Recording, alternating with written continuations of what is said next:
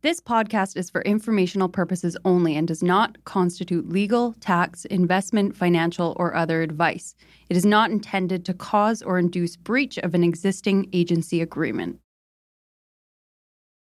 The goal of this podcast since day one is to provide the best information on the Vancouver real estate market at no cost to you, the listeners.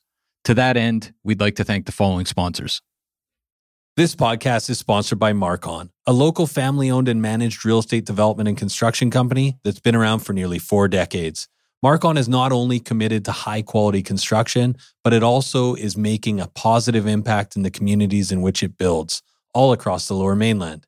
We want to highlight two incredible Marcon projects.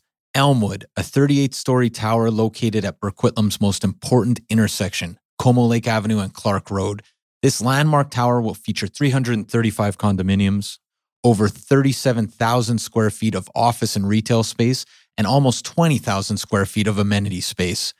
Elmwood has been incredibly popular with 80% sold currently, but they still have a great selection of junior one bedroom all the way to three bedroom homes remaining. Check out marcon.ca slash elmwood for more. And Matt, we are also excited about Soenhaus, Marcon's newest community in West Coquitlam. With 165 homes ranging from junior one beds to three beds, Soenhaus offers the perfect West Coast aesthetic with a more nuanced Nordic inspired design. Register today at marcon.ca slash Soenhaus. That's S O E N H A U S. Or you can learn more at marcon.ca or follow them at Instagram at Marcon Homes. Marcon, building for life. Hello? Hello? Hello? This is the Vancouver Real Estate Podcast.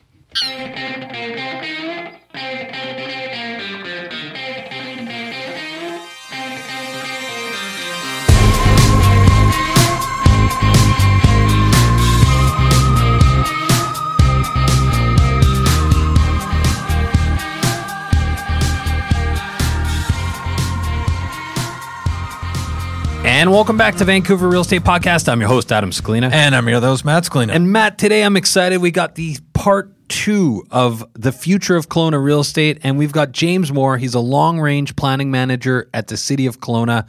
Today's episode does not disappoint. That is for sure. This is the the bookend, right? bookend. This is the part two. You don't want to listen to this, although you could. This is a standalone episode, but I think we conceptually formulated this as a two part series. Yes. You want to go back and the first listen. ever. Uh, yeah, the first ever. But you want to go back and listen to CEO of Mission Group, Jonathan Friesen, last week. Tons of positive feedback. Tons of positive feedback from Kelowna. Yeah. Uh, that was a great talk. And this week we have James Moore from the city. Very thoughtful guy. And these two episodes together, I think, really they they suggest two things to me.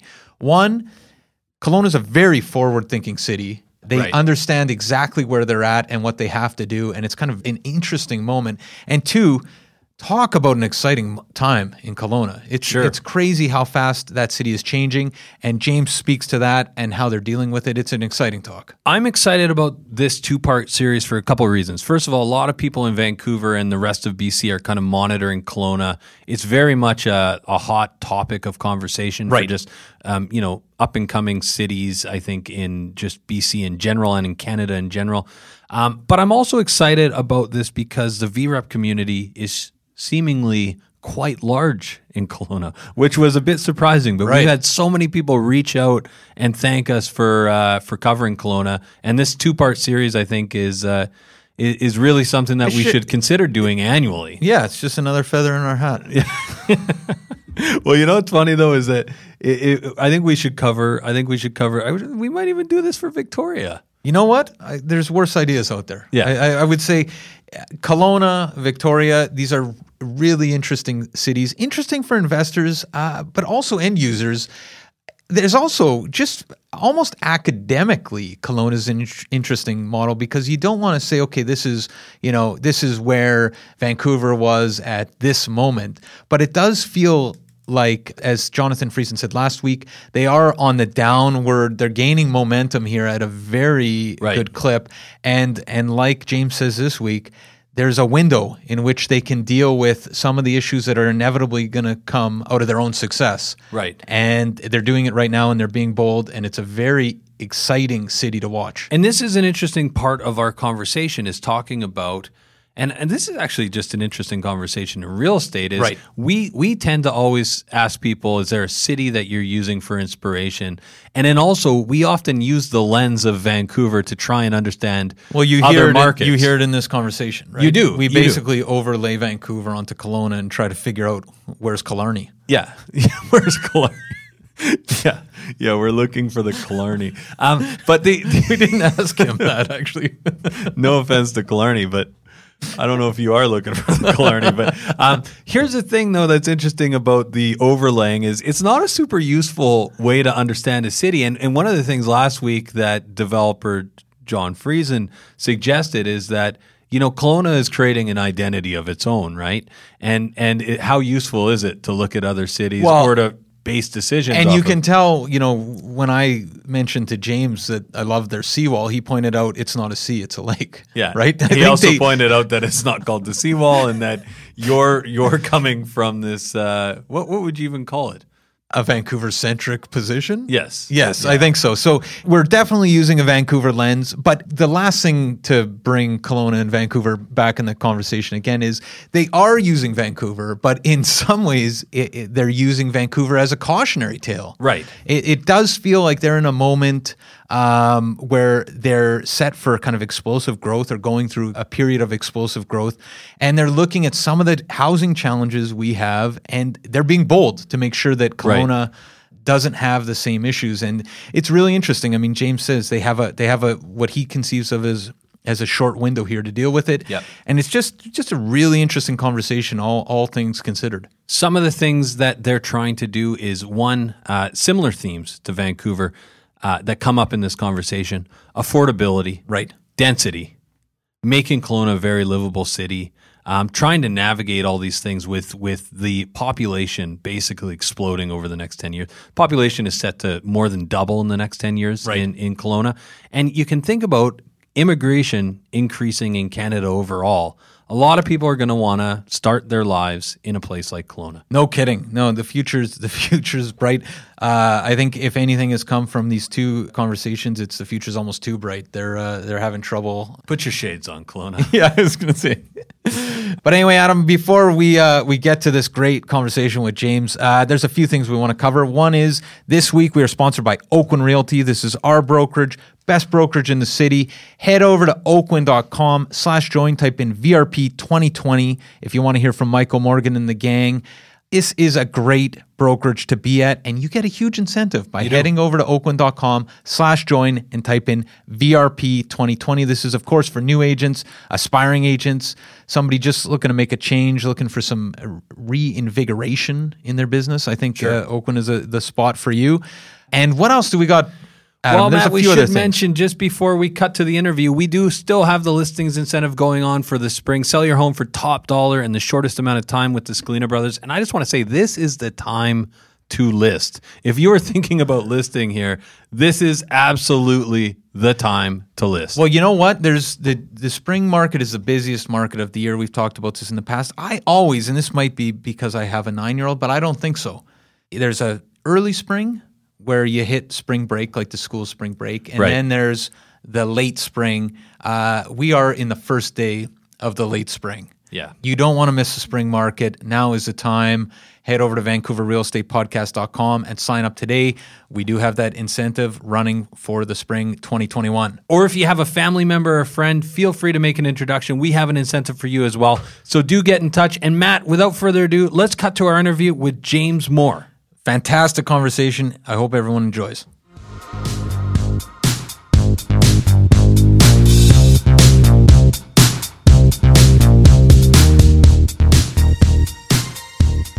Okay, so we're here with James Moore, long range planning manager at the city of Kelowna. How you doing, James? Doing well. Thanks for having me. Yeah, thanks so much, James, for taking the time today. My pleasure. So, James, can you maybe start by telling our listeners a little bit about yourself? Sure. I'm the city's long range planning manager. Uh, have worked for the city of Kelowna for about 10 years now, born and raised in Kelowna, but certainly have lived in Vancouver and other provinces as well, and enjoying being back in the city in a very interesting time to be a planner in the city of Kelowna. You know, Adam and I have been talking a lot about Kelowna on the show, and we spent a decent amount of time there, maybe 15, 20 years ago. Our grandparents lived in Kelowna, so, you know, you'd come and visit in the summer. I was back there last weekend. The difference is kind of shocking, even from, say, five years ago. It must be strange for you to be kind of a born and bred. Uh, I'm not even sure how you Kelownaite, say it. Kelownaite. Is that is that, is that correct? We're still learning. Kelownaite, Colonian? I don't know. K Town night? Uh, a Colonian, though, and just see the kind of changes that the city's underwent. You know, I reflect on that a fair bit. It's always amazing for me to see, even year over year, the change in the city that I grew up in.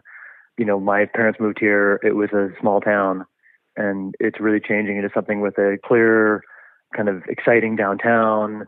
Other centers are emerging its identity is shifting from that kind of young small town that really just attracted people in the summer to a really a more mature place that you know retains students that has a great student population, great university, great educational institutions, a more robust, broad-based economy, and you know it certainly is getting people's attention across Canada and internationally. So James, you guys recently released the Kelowna Annual Housing Report.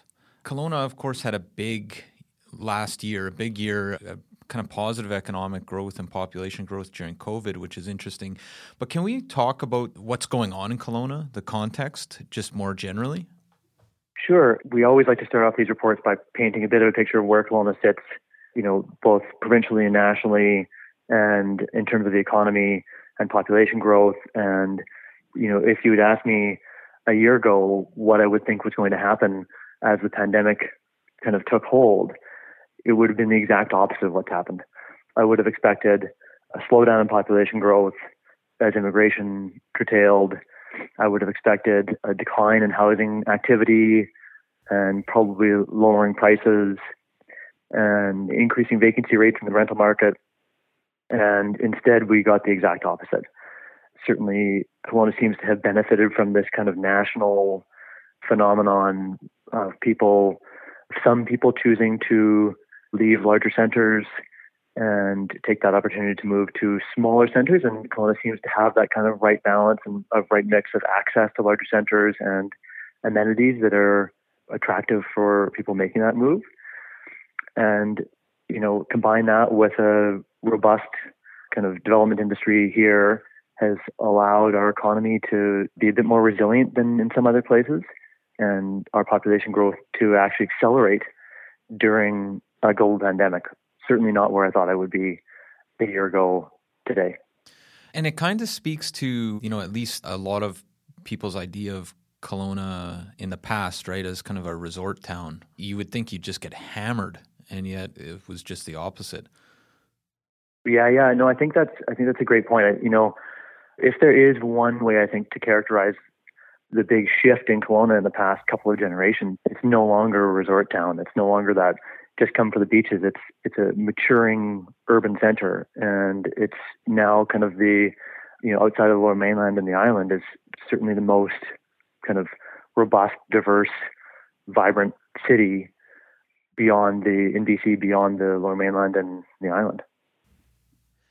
Right. And before we get into just another thing that struck me from your responsible COVID here, before we kind of dig into the report any further, so you're the long range planner at the city of Kelowna. I'm just curious what the future holds, but also kind of the process, right? Because one thing that struck me there was with the onset of COVID, the exact opposite of what you expected happened.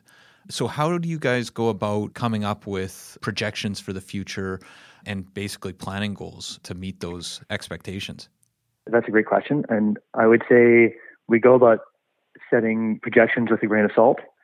And our overall approach has shifted from from this notion of kind of a reliable, clear sense of exactly how the future is going to play out to being much more kind of flexible, I would say, and making sure that the direction we move in can shift relatively quickly. So, you know, we've tried to pull back from being extremely reliant on specific projections and be more goal oriented and be more look at kind of creating the city that citizens really want And that can happen a number of different ways. It's not always one specific route is the only way to get there.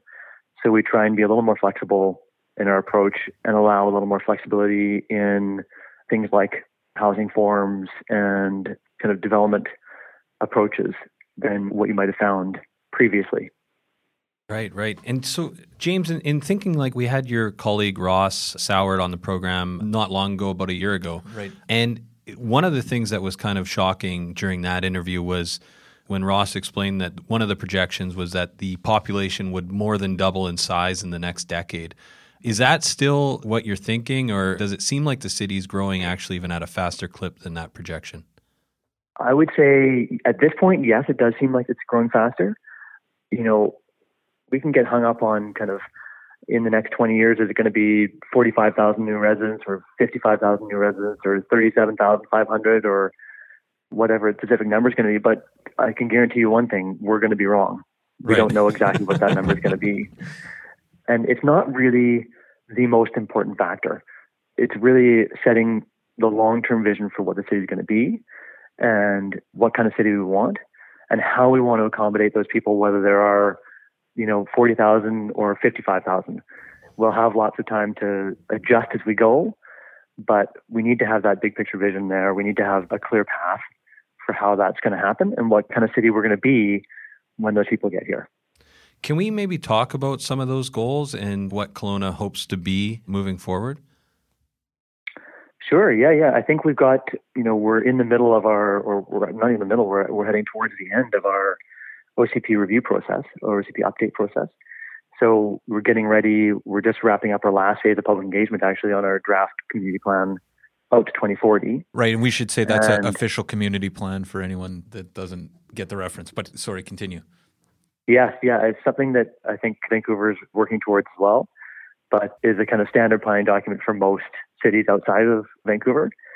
And that's our long range plan for land use out to 2040. So that is wrapping up now. And that's kind of coming on the heels of a really big, robust public engagement process about the future of the city that we did back in 2016 called Imagine Kelowna. And that was really the big picture future visioning of what kind of community we want to build as we grow. And certainly when it relates to housing and transportation, it's going to be about, you know, shifting our, our modes where we can towards more sustainable modes of transportation, supporting that with really important shifts in land use towards transit supportive corridors and dense urban centers. And then a really major kind of shift would be a significant reliance on infill housing in a large segment of the city to supply a lot of that kind of missing middle ground oriented housing that we talk so much about. Right. And that sounds like ground oriented housing is where the demand lies for the most part. Is it, do I understand that correctly in terms of what people are looking for in terms of housing in Kelowna? That's a, an interesting question. And I think it's still up in the air. We've seen in you know, if you had come here, if you'd asked me 10 years ago and you looked at the kind of housing preferences of buyers in Kelowna, you'd find a real dominance of single family. And that has drastically shifted, I would say, over the past 10 years and quite consistently towards a greater proportion of multifamily. And that took a bit of a step back, I would say, during the COVID year. Multifamily still was very strong and performed really well. But over 2020, certainly ground oriented housing, single family and townhomes, and other forms of ground oriented outperformed the expectation and led the way. So I'd say, yes, in the 2020 year, ground oriented certainly led the way, but led the way in a generally strong market for everybody. And in the long term, I think we're seeing that trend maybe not holding up quite as much as people might predict. I think there's a tendency to want to say that there was this permanent shift that's happened where now everybody wants to abandon apartments and abandon downtowns and abandon any kind of density and move all towards owning detached homes in the burbs. And I don't think we see that holding up in the long term. We're looking at our kind of short term projections for what we have in stream for development, and it's still very kind of dominated by multifamily. So I think we'll end up seeing a year of strength for ground oriented, which is but probably set in a broader context of ongoing strength for multi in the long run for Kelowna. As I understand it, the plan moving forward in Kelowna is building up, not out. I actually would say that's probably not a perfect characterization of it. I'd rather say, because I think that what that misses is this whole question of the missing middle. And I think, you know, the up, not out notion has some validity in that we're not one of the big shifts in our growth plan is that we're not really looking at planning any new suburban neighborhoods. For the first time in Kelowna's long range planning history, we're focusing on growing where we already have developed. And certainly in some places that's up in towers, but in other places that's just densifying the neighborhoods we have in more sensitive ways, whether that's, you know, carriage homes and suites and duplexes and lot splits, anything up to houseplexes and, and townhomes. So I think there's a lot that gets missed in this up, not out kind of analogy. Right. It works in some ways, but there's a lot in the middle there that we're really trying to make sure we get in this OCP, that we hit the missing middle and that it's not lost in this, we're not growing out. So everybody just moved downtown into a tower. It's providing a full range of housing needs within our existing developed areas. Can we talk about maybe some of the ways you're approaching growth? Like, is there a model that you're looking at, or are there other cities that you use for inspiration for how to grow? I would say the planning world is always kind of looking at what's going on in other cities, and whether that's cities in Lower Mainland, or on the island, or in other parts of Canada. So it would depend a little bit on different strategies that we're taking. There isn't any kind of clear blueprint that we've taken from any single city. We've certainly been inspired by many cities across Canada in different parts of our plan. And then that always gets kind of mixed in with how do we make that work in the Kelowna context. And also mixed with a bunch of feedback and ideas that come to us from our development community, from our residents about what they want Kelowna to look like in the future. So, you know, there are lots of ideas that we take from places like Vancouver, like Victoria, and others but they're always mixed in with a bit of how do we do this in Kelowna. And I'd say one of the areas that, that we'll be likely continuing to kind of lead on is the infill discussion, where I think we've stepped out ahead of many Canadian cities in that front. And I'm hopeful that we'll continue that kind of leadership. And we're looking at embracing a more of a corridor approach, which is inspired by many different cities, both in Lower Mainland and across Canada. So I think there are lots of different places that we look to, but they're always grounded in how do we make this work locally in a way that will resonate with our residents and in a way that is kind of relevant for our context. And just so I'm understanding, so the corridor approach, so it sounds almost like main arterials will probably be built multifamily, and it sounds like maybe uh, certain areas, maybe close to the city core, might be there might be opportunities for laneway homes or I guess carriage homes in Kelowna or small fourplexes. Is that correct in saying that? Yeah, I think if you were going to look at dense town centers, we have five of them. They'd be connected with a number of corridors along our arterial roads that are supported by transit. And those corridors would be, we would see kind of low rise apartments fronting those corridors.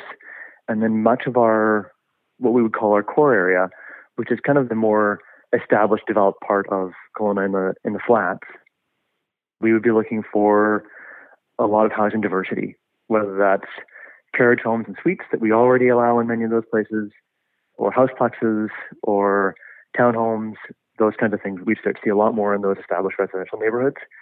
So, you know, provide places for for those neighborhoods to bring new life to those neighborhoods, to provide places for people to live in the future without having to focus just on downtown development or just on suburban development. You know, one thing that we've watched in Vancouver, say in the last decade especially, it seems, is significant growing pains and the politics of that and what that looks like and you know not in my backyard folks versus uh, abundant housing folks and that type of thing. You know i know you're talking about community consultation and kind of robust process. I'm curious to hear about how the city's kind of transitioned over the last number of years from you know a sleepier place than it is today for sure but what that process has looked like and what growing pains exist if they do exist Yeah, I think, you know, living in Kelowna, we get in some ways to observe what's going on in places like Vancouver from afar. And it provides both many wonderful kind of sources of inspiration and some cautionary tales as Right. well. And I think the public dialogue around housing, Vancouver's in a really difficult position in that respect, and Kelowna is not there. You know, yes, are there tough debates about housing in some instances? Yes, for sure there are. But overall, the kinds of debates that you'd see in Vancouver to support or around a single housing development just don't really happen here to the same extent. And I think from my angle on this, that's probably a matter of time in Kelowna. And if we look at as development starts to take place more and more in people's established neighborhoods, if that comes down to requiring a rezoning every step of the way and making that process subject to public review every time for the addition of every couple of units, I imagine that the future of housing in Kelowna will not be all that dissimilar from where housing debate is today in Vancouver. But having said that, we're not there, and we have an opportunity through this OCP and through future housing initiatives to try and avoid that and sidestep that kind of toxic dialogue that can exist around housing in some of these communities. So I think that's where we're hoping to be able to make a big difference in Kelowna's future so that we can avoid that particular downside of the housing dialogue in the Lower Mainland. James, you mentioned five kind of hubs that the city's kind of monitoring and planning for quite aggressively. Can you talk maybe about those five hubs, but also about which sub area in the Kelowna region you're most excited about? We have five urban centers, and they're each at varying levels of maturity. And you might, if you were traveling through Kelowna, you might be able to identify a couple of them, but you might not be able to really see some yet in the way that we see them in the future. So we've got things like our downtown, which I think is pretty easily identifiable. We've got a couple of other more mature urban centers like our South Pandosy and Rutland urban centers, and they're also identifiable. But others are kind of emerging, flanking our highway corridor, and we probably won't see those fully formed for another 20, 30, 40 years. But they're areas with significant concentrations of employment, with lots of potential. So I think over the next 5, 10, 20 years, we will see the continued evolution of our and build out of our downtown and of our other urban centers.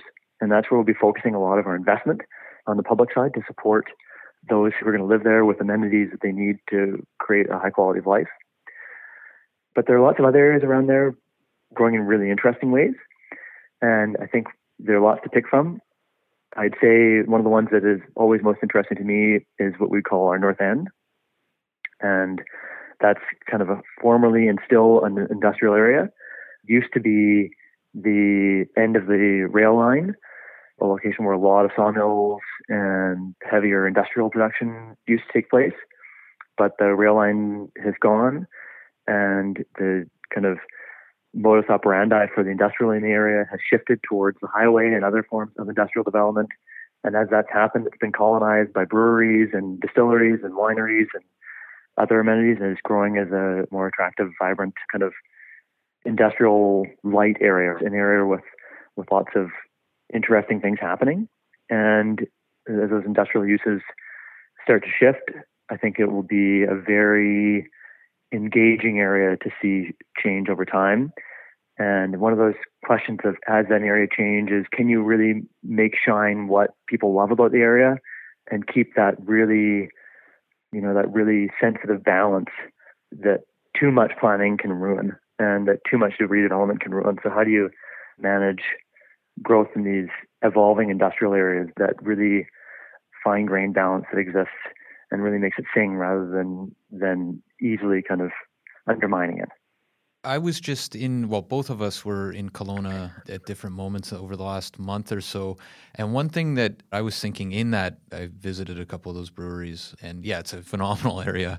And you look at like developments, say like One Water right there, that feels very much like Yaletown in Vancouver. And then you think of Yaletown's history. And immediately I was thinking, okay, I wonder what the future of this north section of the downtown. Just to be uh, clear, are we talking like Clement, kind of Clement and Richter kind of area. Is that? Yeah, B and A Brewery, and then north of there. Yeah, you you kind of like. I always call it. You know, people have different ideas of what the north end is, and I always call it. For me, it's always north of Clement. North okay, of Clement, so okay. yeah, right. Because I was going to say I think of it in terms of breweries uh, along that path, but uh, you start at BNA and then you go north from there. Matt's whole there. life is marked by breweries. but one one thing I was thinking there is this seems like it has the potential of what Yaletown was in the 80s, right? In Vancouver. But it sounds like is that the way you guys potentially are thinking of that area or is it more light industrial, kind of funky, that type of future, a little bit of both? It, you know, it's a really good question. I don't know that I have an answer for you yet. There's some work that needs to be done on that front. We still have some really important industrial production that's happening down there, and I think we know that on the one hand, industrial land in Kelowna is really, really valuable and in short supply, and to want to protect that industrial land as much as we can. But we also know that the nature of industrial is shifting Right. and what made sense 20, 25, 30, 40 years ago from an industrial perspective doesn't really make sense in the same locations anymore. So I think it's going to be about how do we manage this shift over a long time and kind of gently nudge it in a way that can achieve our, you know, the community's broader objectives, whether that is a Yaletown objective or really just kind of a great mixed brewery district. But it's going to be about how can we gently nudge it along that trajectory and be very cautious, you know, in these kind of sensitive areas. If you go too much one way or another, you can end up in a very different place. It doesn't take much to completely upset the apple cart and to shift the balance very quickly. So I think it's a really fascinating area to think about as a planner and an area that I think people are really engaged in and really enjoying and one of those kind of organic areas that are always really wonderful to see happen and you hope that you can shape them instead of kind of over planning them. Just thinking about, I guess we've kind of covered this. I just want to take a bit of a step back, and because it's always interesting to me to see a place like Kelowna where suddenly it just seems to be. It's like a moment, right, in the city's history that where it seems to suddenly be on everybody's radar. Everybody seems to be talking about it, and COVID seems to have, you know, been been probably in well, I shouldn't say net positive, but Kelowna's weathered COVID in a real positive way. Broadly speaking, like broader than say the last year, why do you think Kelowna is so popular right now? What are the kind of larger factors that have led to this moment? That's a great question. I'm, I'm not sure that I'll be able to answer it perfectly or that I have every angle of that. I'm sure there are lots of different kind of intangibles that are coming to play, a lot of decisions that were made a long time ago that sometimes kind of take shape and uh, we don't really see the benefits of for a long time. It's always interesting. You, you think in, you know, planning exists in gray areas and you make a decision with an intended outcome and it usually has about 10 or 20 unintended outcomes. So, you know, it's hard to trace back any, you know, what's going on around Kelowna down to one or two specific things. But I think certainly the growth in the airport, in our educational institutions, has shifted the city's image and the city's ability to attract talent. It's really benefiting from this kind of amenity driven migration of people looking for a certain quality of life that Kelowna can offer, but also that right mix. Like it's got to have that quality of life people want, but also the access to employment, but also the right kind of urban amenities that people want. It's got to have enough stuff to get people to want to spend time here and want to see themselves living here. And I think Kelowna has hit the right mix of that. And it's hit a time in its life where it's able to kind of offer the right combination of things for people to make it attractive for them. So, you know, yes, jobs, yes, access to transportation links like the airport and and others, but also, you know, the amenities that have always made Kelowna a really attractive place, like skiing and beaches and lakes and wineries and and the culinary scene and those kinds of things, mixed with just more amenities and more access to to opportunity that is here now that wasn't when I was a kid. You know, when mm-hmm. I grew up, when I went to high school here, most people left. Right. You know, including myself. We all went to university elsewhere. Left. It was the idea that you know, I can't wait to live somewhere else. And I think now a lot of us have come back, and we're also not seeing that kind of same attitude. With a big shift now, where people coming out of high school are staying and they're going to local educational institutions and they're staying after that and they're working their way into good jobs here locally. So I think it's a lot of factors, but I think it has Kelowna kind of finally offering that kind of right mix of access to broader markets, to jobs, to mixed with the right quality of life that people are really looking for. Mm-hmm. Obviously, and we've talked about it already, but people staying and people coming, right? Like I'm looking at the charts here of the vacancy rate over the last 10 years, and it was over 3% up until about 2012 and then the graph just points in a downward direction right? Like the vacancy rates are super low. The rents move in the opposite direction. Yeah it's just yeah. It's, it's, a busy place. That's a, a, bit of an undersold part of this of this equation that we talk a lot about the housing market but the rental market has also been outstanding in terms of, in some ways, outstanding probably for rental investors, but also, you know, really robust demand for rental despite, you know, historic investments in rental housing. Right. You know, it makes me think of Matt's comment when he came back from Kelowna was that everybody he met in the city was from somewhere else. Well, yeah, and I should say, like, we sat at a lot of bars, and it seemed like people were or either, restaurants, right? Yeah, like, but people like we were talking to people, well, at the bar, in restaurants, even for dinner, because actually, good restaurants there, even Sunday nights, Monday nights are jam packed. Right. It was really uh, surprising yeah, people either. I'm getting a clear sense of what you guys do when you come on your trips here. yeah. It was a much needed uh, couple days break, but uh, when I was there, people either had moved from Fort McMurray, or one guy uh, was just back from years away from Kelowna, but he grew up there. It seemed like everybody either had just moved back or had just moved in the last five, eight months to Kelowna. That was my sense, at least. Right. Right. Coupled with the level of construction, which in the single family market, but also downtown, obviously, like the towers going up all over the place. It's like, man, there's a lot going on here. Yeah, it's definitely a fascinating place. I certainly can echo the comments of most people not being from here. You know, when occasionally you get asked where you're from, and I say Kelowna, people are like, "Oh, whoa, you're one of the only people I've met who says they were they're born in Kelowna." We're turning into a, a rare breed but it's exciting to be part of a city that's attracted people and that I think people want to live in and people want to stay in. And it's nice to know that now that I have a family, that my child will hopefully want to will have the opportunity at least to stay here if they want to. Right. You know, maybe a final question, James, especially uh, in your position as a long range planner. What are the major risks you see to a city like Kelowna? One that comes to mind obviously is potential environmental challenges, but what are your thoughts on the, the main risks that Kelowna faces?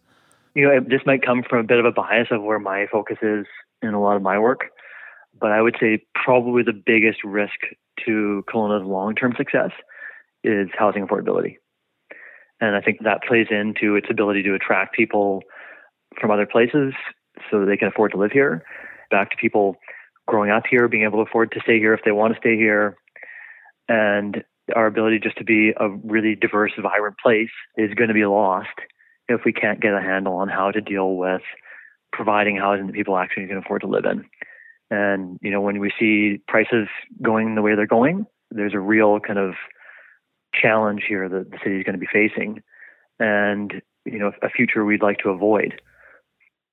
It's funny, you know, a lot of the comments, obviously, we're in Vancouver, but it makes us, I think, both think of Vancouver and Kelowna when both of us have been there. Seems like, oh, yeah, you can see kind of you know some of the same trajectories but in a lot of ways potentially the biggest risk is being a victim of your own success right and especially even from a planning perspective the hotel we stayed at had these cruiser bikes that we spent riding around on well-defined bike lanes and the kind of seawall there uh, that I don't know if it's called the seawall, but the thing definitely not. Right, yeah, yeah. There is no. There's Matt, not a lake. Matt only refers to Kelowna in Vancouver. Yeah. like I was I in the to, Yaletown, yeah. then I went down your seawall. I went to your cactus club, yeah. uh, but I uh, and actually, there was a there was a Stanley Park like thing. Yeah. But but the I guess the, the larger point is, you guys seem to be doing uh, hitting it out of the park, and and that's probably going to be the biggest challenge to overcome, is to somehow and probably better than Vancouver's done, figure out a way to get that affordability and that and deal with the demand to live there for Yeah. sure. Yeah, and I think manage the kind of impact of the Vancouver buyer who's maybe coming out of a two or three million dollar home that they've built up equity in and can jump into our market relatively easily. But that's not something a local buyer can do. And so managing that in the in the long run is going to be critical. And you know, it's interesting. You can look back and see, you could say, okay, well, you know, Vancouver's suffering heavily from major affordability challenges and you know hopefully we can sidestep those and that's certainly our intention is trying to sidestep those but you know there's no surefire there's no silver bullet solution to that and you know i'm sure every step that we take and every solution we look for will have unintended consequences of its own. So it's certainly a complex world but i'd say one that i think i'm thrilled to be able to be part of and be able to help influence hopefully in a way that when i retire and my family is here, they'll be able to I'll be able to look back and say I helped create a Kelowna that people can stay in, people can continue to live in, people can continue to enjoy, and it isn't just a destination that only wealthy people from other communities can afford to live. Right on. That's great. So, James, we do have this segment called the Five Wire, five lighthearted questions and a few about Kelowna. Can you stick around for that? You bet. Okay. So, question number one What is your favorite neighborhood in Kelowna? I'm going to have to go with where I grew up in uh, Hall Road. Which part of Kelowna is that? and which part of Vancouver does it resemble? yeah, exactly. uh, it's a really unique little neighborhood that is nestled in nature, but located very close to a lot of amenities. So, right near Mission Creek in Southeast Kelowna. Okay, perfect. Favorite bar or restaurant? Gosh, you're getting me rusty because I haven't been out. You know, with COVID, I haven't been out. For, uh, get me out of the house. It's hard to know where I would where I would go. Right. I would say probably home block at Cedar Creek Winery. Oh, that's a good one. I haven't been there. A must do and a must see winery too. Nice. Right on. Whereabouts roughly is that? Kind of near the end of the Lakeshore Road corridor. Okay. Oh, nice. What is one book that you'd recommend everybody read? Oh gosh, you got me on the, you got me on the book question too. They only get harder Uh, from I was going to say, just wait. Recommend that everybody read. Hmm. Doesn't have to be a planning book. Yeah, let's hope it's not a planning book. Actually, I did just finish A Promised Land by Barack Obama, and I'd say it's certainly worth an effort Right. if you're if you're interested in that angle. He just got elected. No spoilers here, but I'm kind of 200 pages into that one, and it's uh, eh, no, it's, Spoiler it's, alert. It's uh, it, it's great so far. It's really great. Although I did read also the um, detailed description of getting Obamacare passed in the New Yorker before it came out, and it seemed a little wonky. So I'm hoping it doesn't go too far in that direction, but I guess we'll see. Yeah, yeah. One piece of advice that you'd give your 18 year old self. Take more risks. Okay, and last but not least, one thing you have bought for under a thousand dollars in the last couple of years that has transformed your life in a positive way. Well, I'm going to go with one of two appliances because in COVID, you're loving your kitchen appliances. Right. So I'm going to go with my uh, trusty Instant Pot or my Ah. Nespresso maker. Oh, that's both are. Uh, Instapot has actually been. I think come that's up. been a COVID. Uh, COVID has led to that more than once. I thought you were going to do your sourdough bread mixer. Uh, but yeah, that's uh, that's great actually. And then and so is that like the Nes, Nespresso? That's like the the pucks No, you No. don't have to do use the pods in that, do you? or the pods? Yeah, the pods. Yeah, and fully recyclable aluminum pods that make great coffee. Nice. Other than that, I always say the thing that has always transformed my life the most in terms of things around a thousand bucks is a bicycle. And if I can get anybody to on a bike, I will. It's a great way to commute, a great way to experience a place, and uh, a great way to stay healthy. That's great. yeah. Man, no kidding. Just you know having spoken to a few people at the city of Kelowna, they're managing to get amazing talent in their planning department, and it's clear why the city's having so much success after talking to you and Ross. So we appreciate you coming on the program. And how can people find out more about what you guys are up to, the reports you're releasing? Yeah, well, I would certainly encourage people to follow the city on social media, whether it's Twitter or Facebook. And we are just wrapping up our last phase of public engagement on the OCP on our 2040 community plan. So the links are available on the city's website for that. Our annual housing reports also available online, and there'll be links to that coming out through our social media posts. So I encourage people to check out Kelowna.ca, follow us on social media, and you'll get the connections you need. Fantastic. Well, thanks so much again for your time. Yeah, pleasure. James. Anytime. Take care.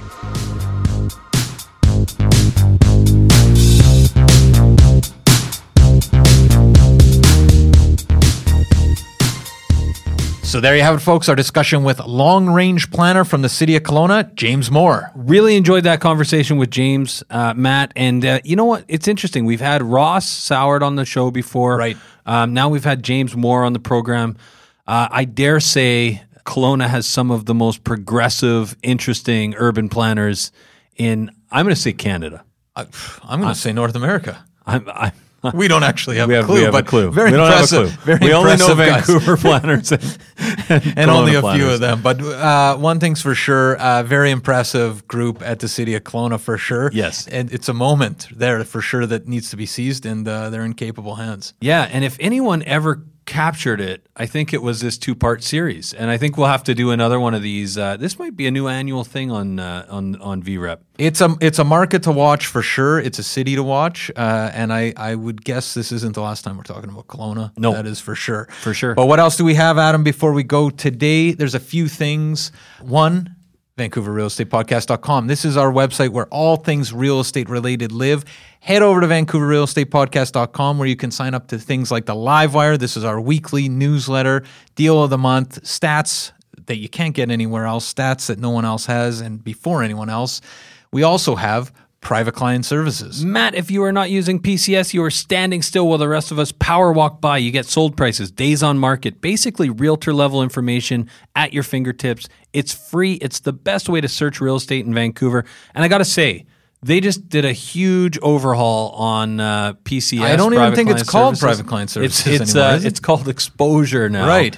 It's always going to be PCS here. I at the can't podcast, imagine. I was thinking about until we get served with uh, Cease and desist. cease and desist. But um, honestly, though, uh, the the facelift is great. And one of the things that we can now do is, I believe, we can set you up on interboard searches, which means we can probably set you up for listings to monitor markets like Such, Kelowna. such as Kelowna. so get in touch there. Absolutely. You can get in touch at any point. Give me a shout, 778-847-2854 or matt at vancouverrealestatepodcast.com. Or you can try me at 778-866-4574 or Adam at vancouverrealestatepodcast.com. We also got that secret line, info at vancouverrealestatepodcast.com. It's another beautiful day out there, Matt. And if you're working from home, get out and enjoy the sun. Uh, I think spring has fully sprung. That is that In is Vancouver. correct. That is correct. So enjoy the week and we'll speak to you next week. Take care. 2000 Faces for Radio. Subscribe today.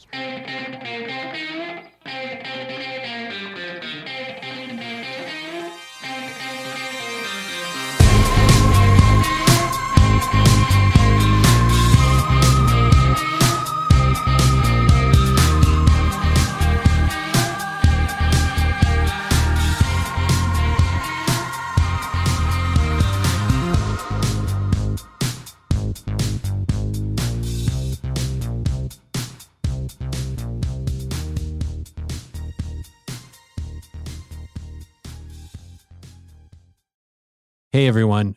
Pardon the interruption. We just want to take a quick minute to thank the following sponsors who make this show possible. We want to take a minute to tell you about Holy House, a nonprofit organization that provides community building programs and tenant support services to low income seniors, veterans, families, and vulnerable residents in the downtown east side and across the lower mainland. Melissa from our team has been volunteering at Holy House. Melissa, what's been your experience? Honestly, it's been so fulfilling just to spend a few hours a week in the community and watch how the staff really transforms these vulnerable communities from the inside out.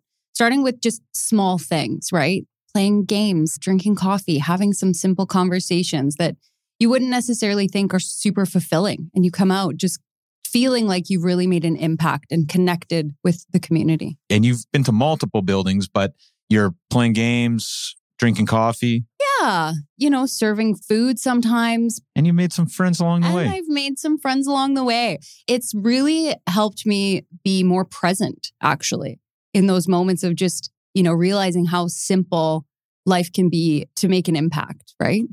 Fantastic. And if you want to learn more, you can definitely check out Jenny Conkin, co founder of Holy House, who is a past guest fan favorite on the show, or head over to holyhouse.ca where you can donate or volunteer. And they're looking for both donations and they definitely like volunteers. That's holyhouse.ca. Vancouver needs your help. Be part of the solution. We are also sponsored by Oakwyn Realty. This is our real estate brokerage, best brokerage in the city, hands down. If you are in the industry, a new agent, an aspiring agent, somebody just looking to make a change, new culture, new energy, new resources, head over to oakwyn.com slash join, type in VRP 2020. That's oakwyn.com slash join, type in VRP 2020. Not only do you get to meet Michael Morgan and the gang, the big wigs over at Oakwyn, you get a huge incentive for first going to oakwyn.com slash join, typing in VRP 2020.